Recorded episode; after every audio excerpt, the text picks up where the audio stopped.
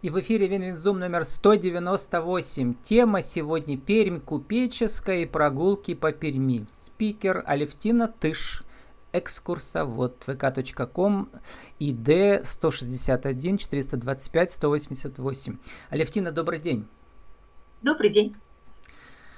Алевтина, ну, почитаем пост благодарный от прогульщицы – Нахожусь под впечатлением от прекрасной экскурсии Пермь купеческая с Левтиной Тыш. Благодарю ее за живую Пермь. Город открылся для меня с абсолютно новой стороны, пишет участница вашей экскурсии Анастасия. А когда вы открылись для себя с новой прекрасной стороны, как авторский экскурсовод? Когда это случилось? Совсем недавно, мне кажется. Да, конечно, совсем недавно. Ну, давайте я представлюсь. Меня зовут Алевтина, и мне 60 лет. Кстати, экскурсоводом я хотела с детства. Но родители сказали, иди в медицину, потому что это надежнее. И, и вот пришлось теперь... ждать вам 40 лет. Да? Конечно, конечно. Представьте, до своей мечты какой длинный путь был. Но, тем не менее, вот теперь я воплощаю ее. У меня есть время, а самое главное, есть желание. И вообще, по мне, экскурсовод – это живу прямо вот не профессия, это не выбор, это то, что внутри тебя живет, это призвание, рвется наружу. Призвание, Приз... предназначение, да, образ да. жизни. И от этого уже не уйдешь. Если оно есть, то оно есть. Через 40 а, лет оно явилось. Расскажите, как вы учились на экскурсовода? же была специальная программа у вас, да, обучение. Когда это было? Конечно, в прошлом году? Да. Или в этом уж только? Это в прошлом году. Это была угу. вся зима начиная с весны, э, с осени до весны у нас Пермь 300. Это от администрации города Перми. А к празднованию юбилея 300-летия города Перми был организован такой проект подготовка экскурсоводов. Народных, в следующем году. Бесплатная программа, да, это была? Конечно, конечно, угу. да, здорово. И вот э, все, это был первый толчок. Сейчас я, конечно, веду экскурсии не только а от этой организации, я делаю свои авторские экскурсии. И мне mm это очень нравится. У меня много участвовало авторских экскурсоводов, они сотрудничают со всеми, да, и с частными агентствами, и с государственными программами. Вот, э, главное это ваша харизма, личность Алевтина, да? Да. Так, эм, что же привлекает людей именно на ваши экскурсии? Что они говорят? Вот последний раз на экскурсии мне сказали, ваша экскурсия была очень веселой. Мне это было удивительно. Что значит экскурсия веселая? Я-то да, серьезные да. вещи рассказывала. Ну, вот, видимо, так. Я поняла, что это, наверное, как раз моя изюминка может быть, чтобы на экскурсии было не скучно. Люди сюда пришли получить что-то новое, интересное. И чтобы это было не назидательно, не прямо вот сухие факты, а с юмором. То есть все даже наши купцы. У меня как бы тема купцов, да? У Были веселые купцы. Конечно, у них ведь трагическая была жизнь, но ведь и были моменты хорошие. Как, например, первый автомобиль в Перми появился. Это вообще можно рассказать очень даже юморно. Откуда вы собираете исторические вот эти анекдоты, да, э, были и так далее? Какие материалы используете, чтобы найти что-то веселое, вдохновляющее? Ну, книги, конечно, библиотеки. В основном библиотеки. Интернет не всегда правдив. В интернете mm-hmm. очень много фактов противоречивых. Поэтому надежнее, конечно, библиотеки. И архив. Архив доступен. Архив угу. Пермского края. Я помню, в свое время на ГТРК работал, это было 20 лет назад. Э, я делал программу и там народные новости. Но у меня была рубрика еще историческая. Я специально ходил в библиотеку, чтобы читать э, местные газеты сто лет тому назад. Вы, наверное, тоже, да, что-то читаете подобное? Конечно, конечно. У меня вся квартира завалена теперь книгами.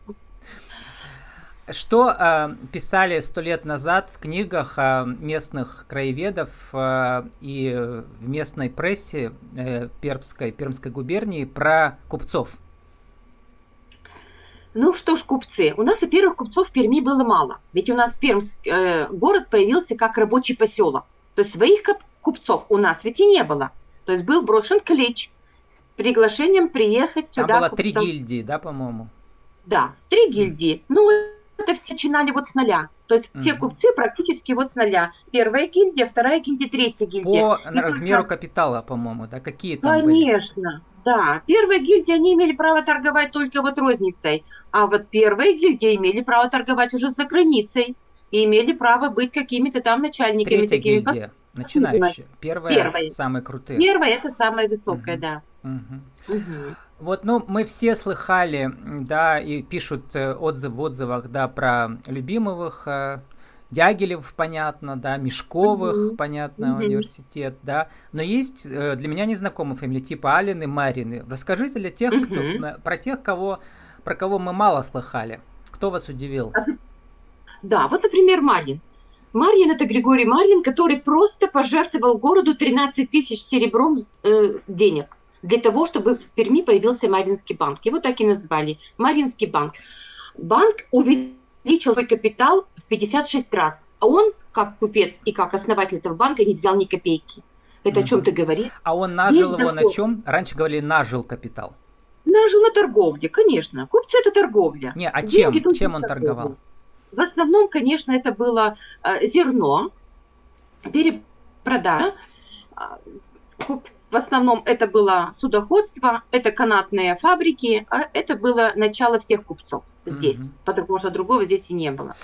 А что у него было такого смешного, парадоксального в его судьбе, неожиданного для вас? У купца Марина, Мгм. Нет. про купца Марина я, в общем, только смешного ничего не знаю. Только все серьезное.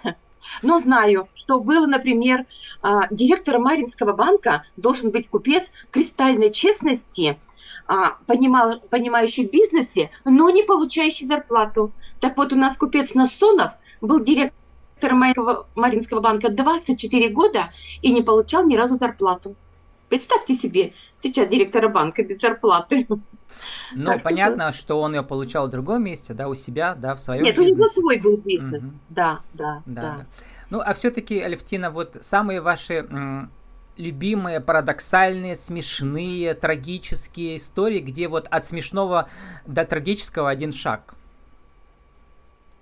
От смешного до трагического, например, наша любимого. Это девочка, она не, не пермская, она из Екатеринбурга, 16-летняя девочка, которой посватался купец Любимов, а ему 40 лет. Мгм. Как она плакала, как она не хотела ехать в Пермь. 40 лет она не старик, Конечно, а в наше старик время 40 молодой лет. человек. Да, и через какое-то время, как полюбила она своего прекрасного мужа, как помогала ему в бизнесе, как полюбила Пермь, как полюбила пермских жителей, как старалась для Перми, а сколько особняков ее прекрасных осталось, а сколько приютов Мгм. она создала, То как есть деньги заботилась от него, а вкус от нее, да? Конечно, конечно. Представляете, вот эта девочка приехала, не хотела ехать. А что произошло? Первый в автомобиль в городе тоже приобрели любимого. И когда-то они, въезжая в город, автомобиль какой был?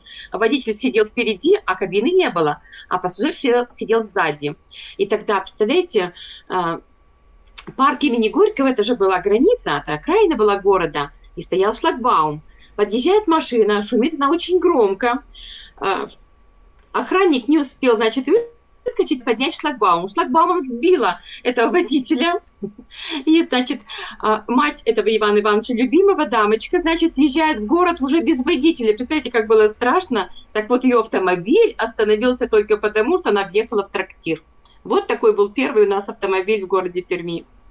Ну, у меня недавно было история. интервью э, с первым экскурсоводом, который проводит экскурсии на электросамокатах. Вы пока пешком? Да, это тоже хорошо. Я пешком. А я видел много дам э, вашего возраста на самокатах ездят уже. Только так рассекают. Ну, какие мои годы, наверное, свой. Знаете, в чем там достоинство таких экскурсий? В два раза больше локаций можно посмотреть. Потому что быстрее в два раза. Согласна, Вот. согласна. Попробуйте, вам понравится. Я тоже думаю, что понравится. И будет Спасибо. весело. Будет весело, мне кажется. Это точно. Да. Алевтина, вот Да. эм, эм, сформулируйте в нашей рубрике «Правила жизни и бизнеса» нашу тему сегодняшнюю. Как же стать авторским экскурсоводом, когда мечтал об этом 40 лет? Один, два, три. Так, один, два, три. Первое, для меня, это не по, и по жизни, и по работе. Относись к людям так, как ты хочешь, чтобы относились к тебе.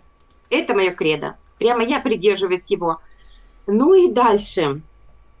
Харизма нужна, она придет с опытом, это точно. Владение материалом обязательно и коммуникабельность. И все получится. А я думал, вы скажете, еще нужно пойти учиться в правильное место. Или ну, все-таки можно не учиться самому?